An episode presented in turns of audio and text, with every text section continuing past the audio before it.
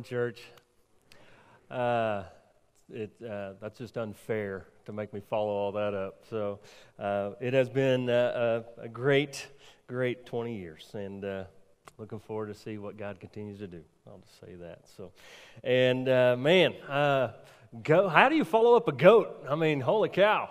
That's that's good. So, hey, uh, I need to say good morning out to our uh, Stone Canyon Verticals campus. They didn't see the goat. We had a goat this morning, so I'm sure you guys have had a wonderful morning as well. So, but uh, just definitely want to welcome everybody here, especially our first time guests. Glad to have you with us. And uh, you know, in celebration of uh, 20 years, why don't we just talk about sex today? How's that sound? Right? What? just anyway. Um, well, let's just dive on in, though. Uh, we've been in the Sermon on the Mount and uh, been uh, going through this message of Jesus, been uh, characterized as the greatest sermon ever preached.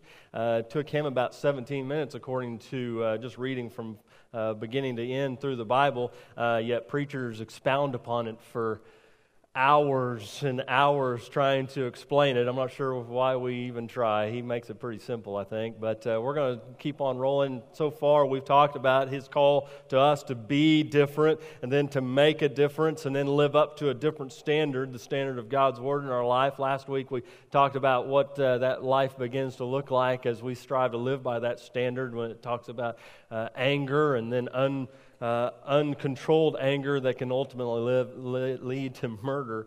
Uh, this week, he continues down this track of what our life is supposed to look like as living as uh, a citizen of his kingdom, what this different kind of life is supposed to look like. And, and he starts talking about uh, adultery and lust and divorce. And so uh, some of you are going, oh?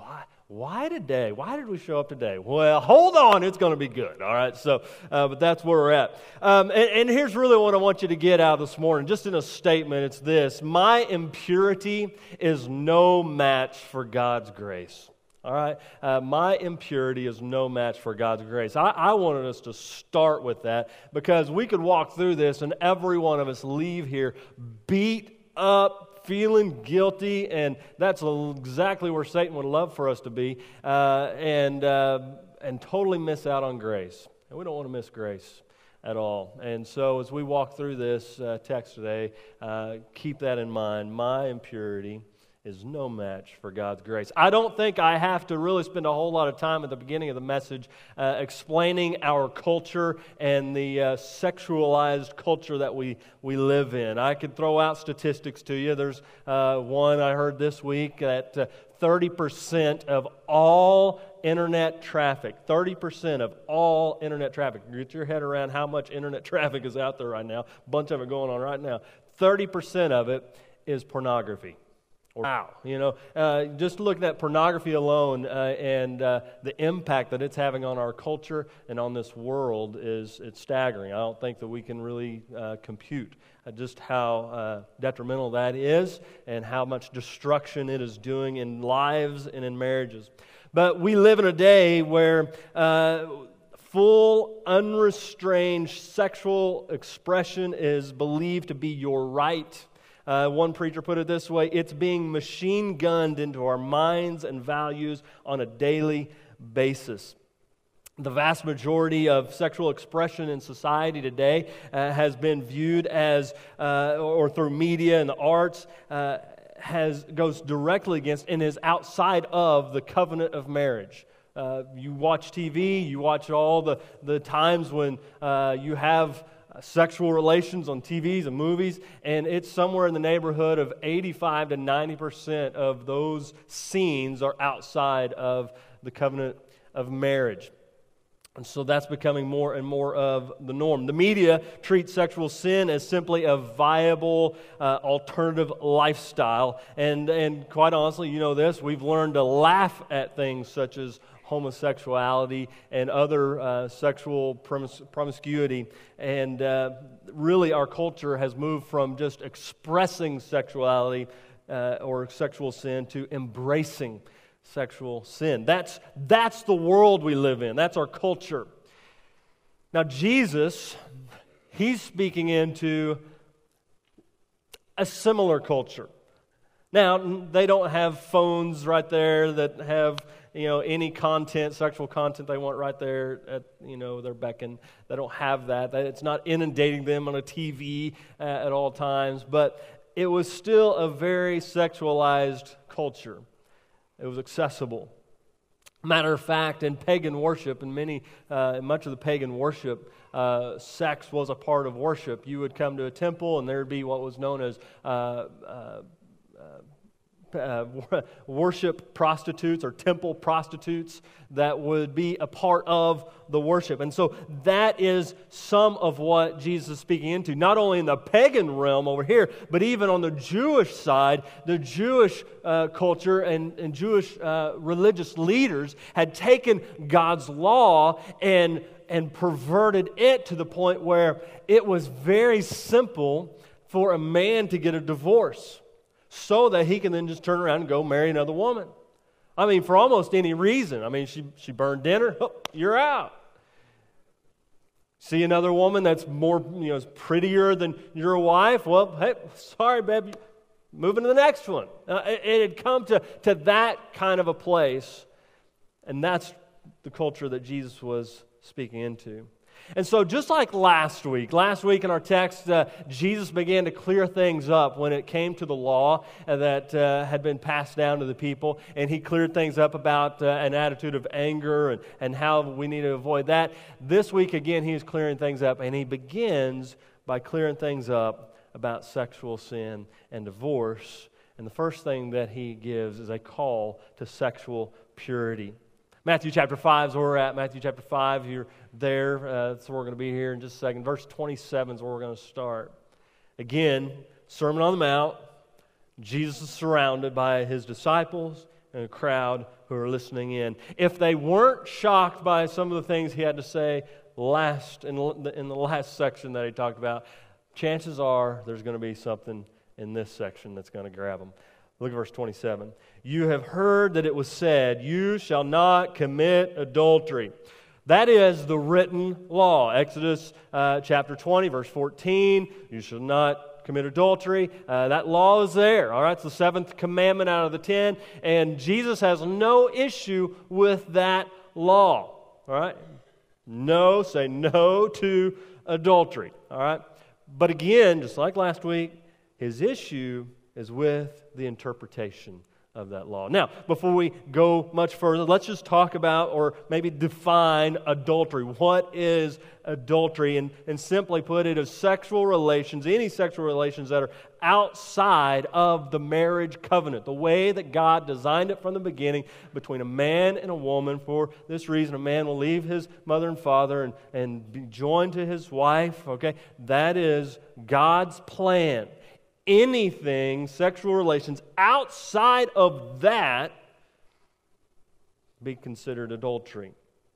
Now, in the, in the context specifically, he's, he's probably starting off talking about talking to married people and, and adultery of, of, a, of a spouse that is uh, having sexual relations with somebody other than their own spouse. Later, he uses the word uh, fornication, porneia, uh, which really encompasses all kinds of uh, sexual uh, sin.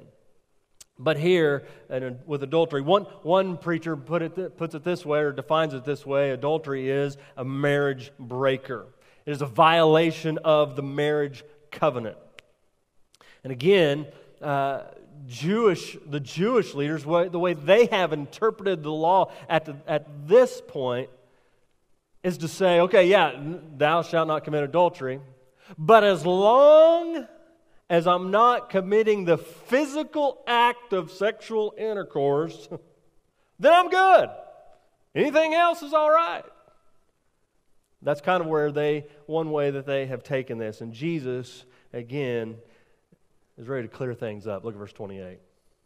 But I say to you that everyone who looks at a woman with lustful intent has already committed adultery with her in his heart. Oh, man. All the guys in the crowd just thought, oh, there's no way. This, what he's already shared was the written law. Now he's sharing the spirit of the law. But I say, you've heard it said, you've had it passed down to you, you've had it taught to you this way. But I say to you, there's those words again. But I say to you, under new authority, different authority, don't just say no to adultery, say no to lust. Now, what is lust? Uh, definition there having a strong sexual desire toward another person. But what happens with lust is there is an objectification that happens to that person. In the let's just take pornography for an example and use that as kind of our springboard here. When a person finds themselves wrapped up in pornography or viewing pornography, the mind begins to see that person on the page, on the screen, whatever, as an object for satisfaction. Not a person, not a human, and so they begin to objectify who they are. And the problem is, the more a person views this, and this is, listen, listen, ladies, this is not just a men's thing. Women are the uh, fastest growing segment of those who are viewing pornography today. This is for all. The more a person views that content, the more the brain is wired to view people as objects, objects for personal satisfaction. And it goes from looking at people on a screen that way to actually looking out at others, even physically around you, that way. And so it, can, when it is left uncontrolled and it rewires your brain, it can destroy the way you just see people and the way you value people. And really, it devalues people because now people have only become an object for your gratification, your sexual gratification, or your own pleasure. And so Jesus comes out about it and says, No, no, no. We cannot devalue people. Remember last week we talked about that a little bit when it comes to anger. Whenever you insult somebody or call somebody names, it's a devaluing of them. And, and maybe that's one of the reasons why Jesus hits that one. It's like, hey, no, they're made in my image. And, and when it comes to sexual sin, again, Jesus says, no, these people, everyone is made in my image. There cannot be a devaluing of people for your own pleasure. And so, Jesus, what he does in this text is he takes them from a, uh, the idea of only external action to internal thoughts and attitudes and feelings and says, no, this goes much deeper than just this, this act of sexual sin. So, what are we to do? Maybe is the next question, and that's where Jesus takes us next. And here's the idea he, His call is to take drastic measures to control sexual sin. We've got to take drastic measures to control sexual sin. Look at verse 29 and 30. And here's his answer. Hold on, here we go. If your right eye causes you to sin, tear it out and throw it away. For it is better for you to lose one of your members than that your whole body is thrown into hell. Everybody listening at this point is going, What? I, but I like to see, you know. Keeps going. And if your right hand causes you to sin, cut it off and throw it away. For it is better for you to lose one of your members than that your whole body go into hell. Cut out your eyes, cut off your hands, so that you can avoid the sin and so that you can avoid hell. It's the hope of physical mutilation. Now, is that really what Jesus was saying? No. He's using a metaphor, hyperbole here, to, to make a point of just how serious sin is. Control your eyes, control your body. Job 31 1, Job has something to say about this when he says, I have made a covenant with my eyes. How then could I gaze at a virgin? Says, I've made a covenant with him. I, I, I want to do everything I can to control my eyes and protect my eyes. From the time my son was little, I have ingrained a statement in his brain protect your eyes, protect your eyes, protect your eyes. Because I know, especially for men, how visually stimulated we are. And so from the beginning, wanted him to have that understanding. And still to this day, he's not in this service, so I'll talk about him a little bit. But still to this day, when we watch uh, shows and a, uh, something comes on the screen that's not appropriate, he, I still see his head duck. I'm Like, yes. We've got to protect our eyes. We've got to guard our eyes. James Dobson says guarding our eyes goes a long way in protecting the integrity of our hearts. Again, Jesus' point here is that sexual sin is serious. It's not a laughing matter like many in our culture and in the media have portrayed. They make fun of it, laugh at it, but it's serious. And the question is do we take it serious? You see, Jesus raises the importance here, the seriousness of this in this moment by, by connecting it to eternal punishment. Those who engage in unrepentant sexual sin are not a part of the kingdom and have no hope for the kingdom one day. And so, again, he wants to make sure we understand just how serious it is. He goes further as he deals with the consequences that often come out of, uh, uh, of sexual sin, which is divorce. Jesus begins to talk to us about divorce next. Uh, it's kind of in the next section, but I, I think there's a reason why they're side by side. It's, he's playing right off of what he's just got through talking about. Look at verse 31. It was also said, Whoever divorces his wife, let him give her a certificate of divorce. Again, this was a written law. There was a law on the books about that for the Jewish people. But the religious leaders, uh, even in that time, and even in this time, still today, the things that I've read on this, still disagree about the interpretation of that law. There's one school of thought known as the school of Hillel that says if, your if your wife, again, I said this earlier, they will go as far to say if, if your wife burned dinner, you can you can put her away in divorce. Maybe you've seen that in our culture. You'll every once in a while you'll see signs out among uh, around where just say fast divorce, make it quick and easy, sixty nine ninety nine, get get her done. And so it's that kind of a mindset about divorce. And then there's the school of Shammai that kept it pretty strict, only if she committed adultery. Now, much of what God gave for the law was the protection for the protection of women. But the religious leaders had totally turned this around to where it favored men. He keeps on going. You've, you've heard it. This is the way you've heard it. Okay, this is how it's been passed down to you. Verse 32. But I say to you, there it is again, new authority. All right, listen. But I say to you that everyone who divorces his wife, except on the grounds of sexual immorality, makes her commit adultery, and whoever marries a divorced woman commits adultery.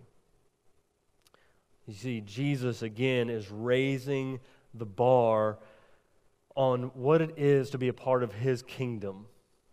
And he's trying to bring some clarity about what this different kind of a life looks like. And he begins to talk about the sanctity of marriage and the marriage covenant. Sometimes I believe in our culture we miss out on, on just how important a covenant is. We don't, covenant is not even a word that we really throw around in our culture today, is it? But yet, when we begin talking about marriage and the way God designed marriage, it was built upon and is built upon a covenant concept.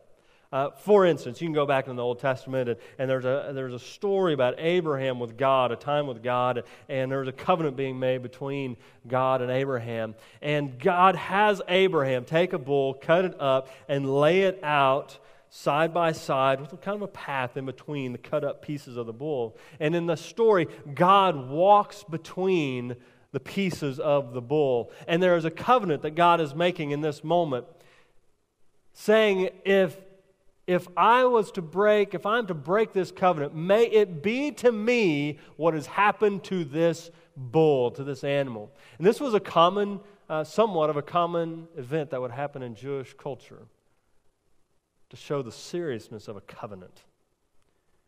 And when a man and a woman come together in the covenant of marriage, that's the concept. This is to be a covenant that is not to be broken. Matter of fact, whenever I perform weddings today, haven't done this for all 20 years. I've been in ministry here, but I've started here in the last uh, probably 10 years. I always include a statement in there where I tell the couple, this is a marriage where divorce is not an option. Because I want them to know from the beginning, I want them to have the goal from the beginning that we're not going to break covenant. We can come overcome anything that comes our way. And we have seen couples overcome almost anything when God is in the middle of the situation and in the middle of the marriage. Now, one might be thinking as you read this text, well, if I'm already divorced and remarried, then am I living in adultery like Jesus says there? Whoever marries a divorced woman commits adultery. That seems to be how it reads. Seems to be how Jesus says it. I really can't do any um, theological acrobats around this statement that he makes. That's what he says. But as we go through this whole text, what Jesus is doing is he is setting a bar so high that many would say there's no way you can, you can achieve that except for with grace. And so, again, today, I, am not coming here to beat you up and say, well, yeah, you need to really, you need to get another divorce, go back and get back. Uh, no, it's not what's being said at all. This is what God desires. But if that's where you find yourself, God has grace. And we move on. Jesus is again showing that kingdom righteousness is so different than anything in this world. It's a different way of living, it's a whole different standard to live by. So, how do we, as we talk about lust and, and uh, adultery and, and, the challenge that we face, uh, how do we, let's just end our time here just talking about how do we face the temptation? How do we resist the temptation? That's where I want to go to now. And, and first thing is this, is just this hold on to God's standard. That standard we talked about several weeks ago that Jesus kind of used as a foundation for this whole message. This is the standard. This is what we're supposed to live by, the truth of God's word. And in this part, I want to go to Proverbs chapter 5. If you have your Bibles, go ahead and go over to Proverbs 5. And I want to pull some wisdom out of this book of wisdom there. There in Proverbs chapter 5, Solomon is speaking to a young man, maybe most likely uh, one of his sons. And he says this, starting in verse 1, Proverbs 5, verse 1 My son, be attentive to my wisdom, incline your ear to my understanding, that you may keep discretion and your lips may guard knowledge. That's how he begins this part of the text. Hey, listen, be attentive to my wisdom, my understanding, okay? My wisdom uh, that is. Uh, so, Solomon had a wisdom that was unmatched by, from God. And he says, Hold on to it. Hold on to my understanding. Where did all that come from? It came from God. Keep discretion. Be able to discern what you face in this life and the decisions that you have, that your lips may guard knowledge. What kind of knowledge is he talking about? He's talking about the knowledge of the Word of God. Hold on to and live by God's standard that we find in God's Word. That's where he starts. Hold on to God's standards. Second thing, though, is this stay away from the door.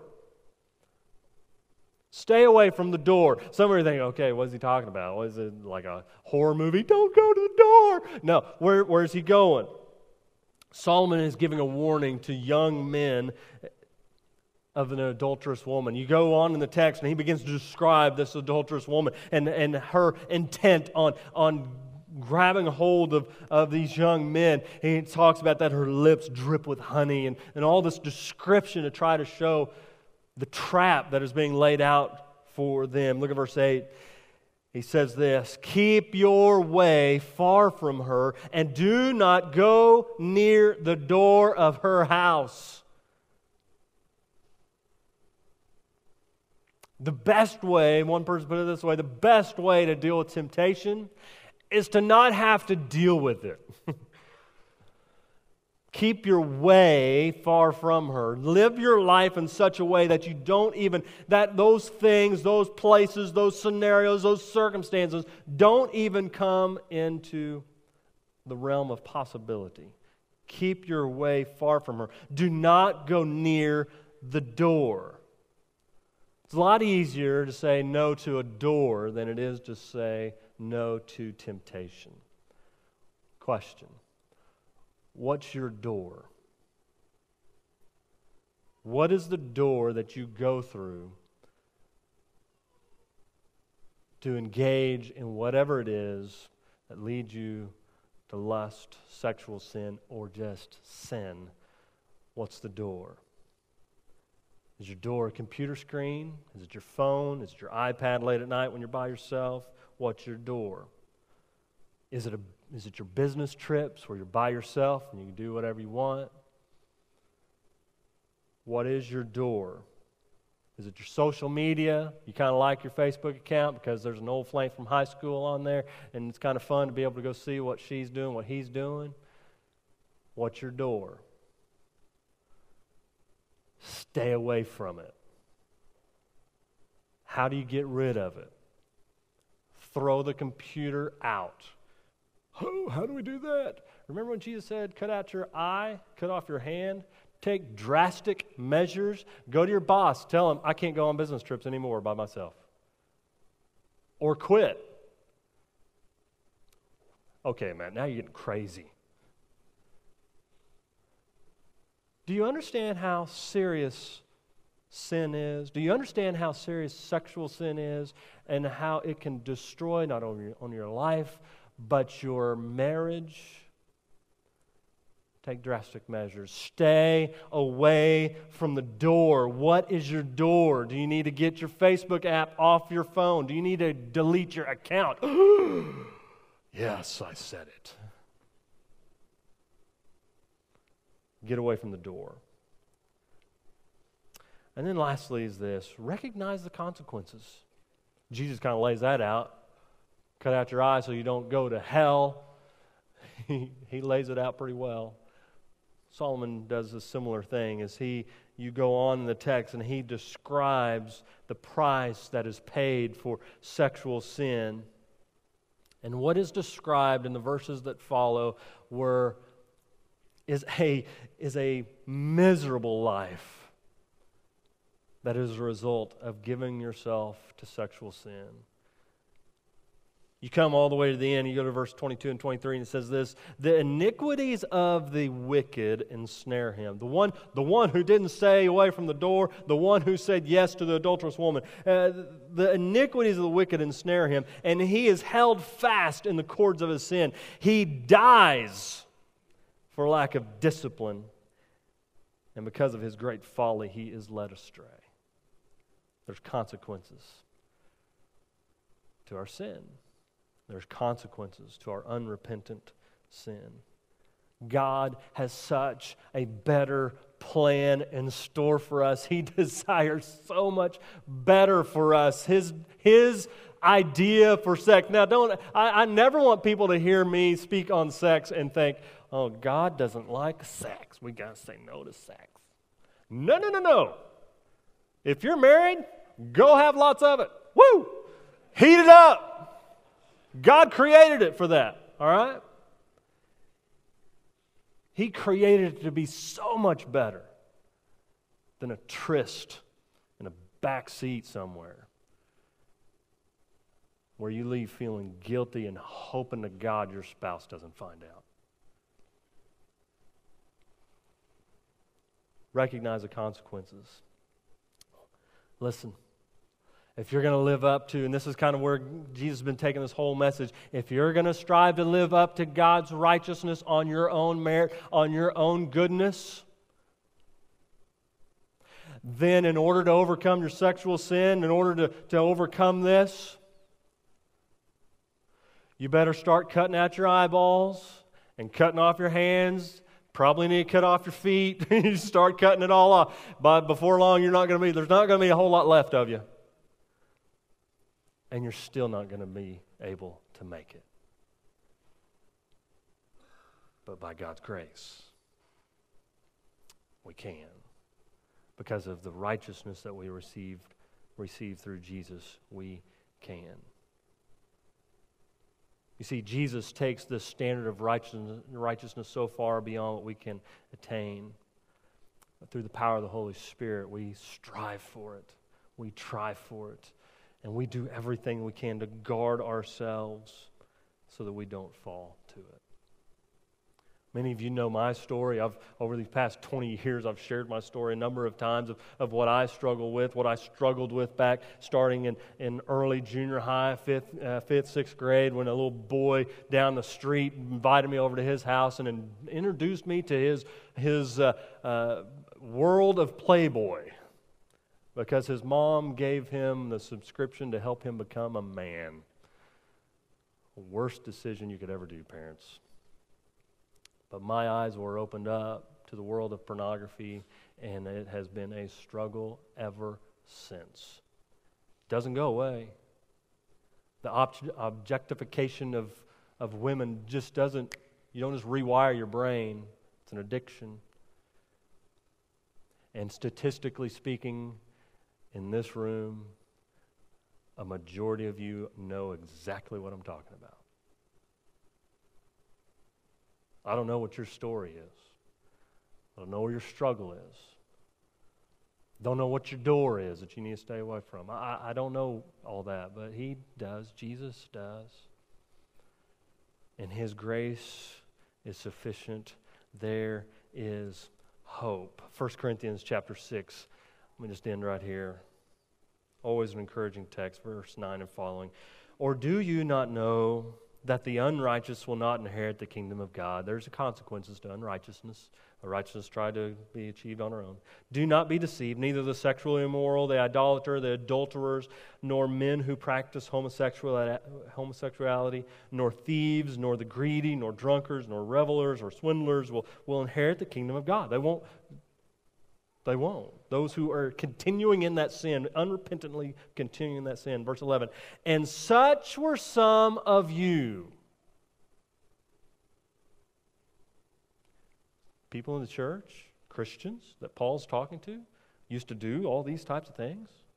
Yeah. Such were some of you. But you were washed. You were sanctified. Oh, you were changed, transformed. You were justified. You were found innocent because of what Jesus did for you. You were justified in the name of the Lord Jesus Christ because he took your guilt for you and by the Spirit of our God. Listen, when we fall on our face with all of our sin and all of our shame, our Father is there ready to welcome us. My impurity is no match for God's grace. So you might feel conviction today. If you feel conviction today, great, because God's speaking in your heart. But if you leave here today just feeling guilty, then Satan's pressing in on you.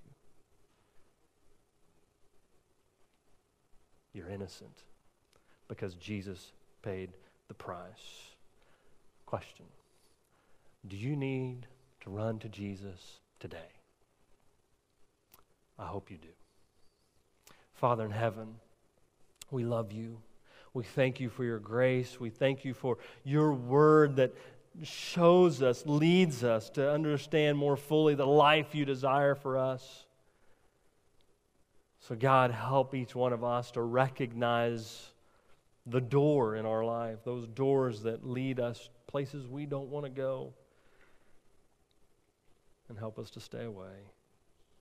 But help us to rest in your grace. God, if there's anybody here today that does not know your grace, does not know your love, does not know of the sacrifice that was made for them in Jesus, may today be that day they come to know you. We love you. It's in Jesus' name we pray. Amen.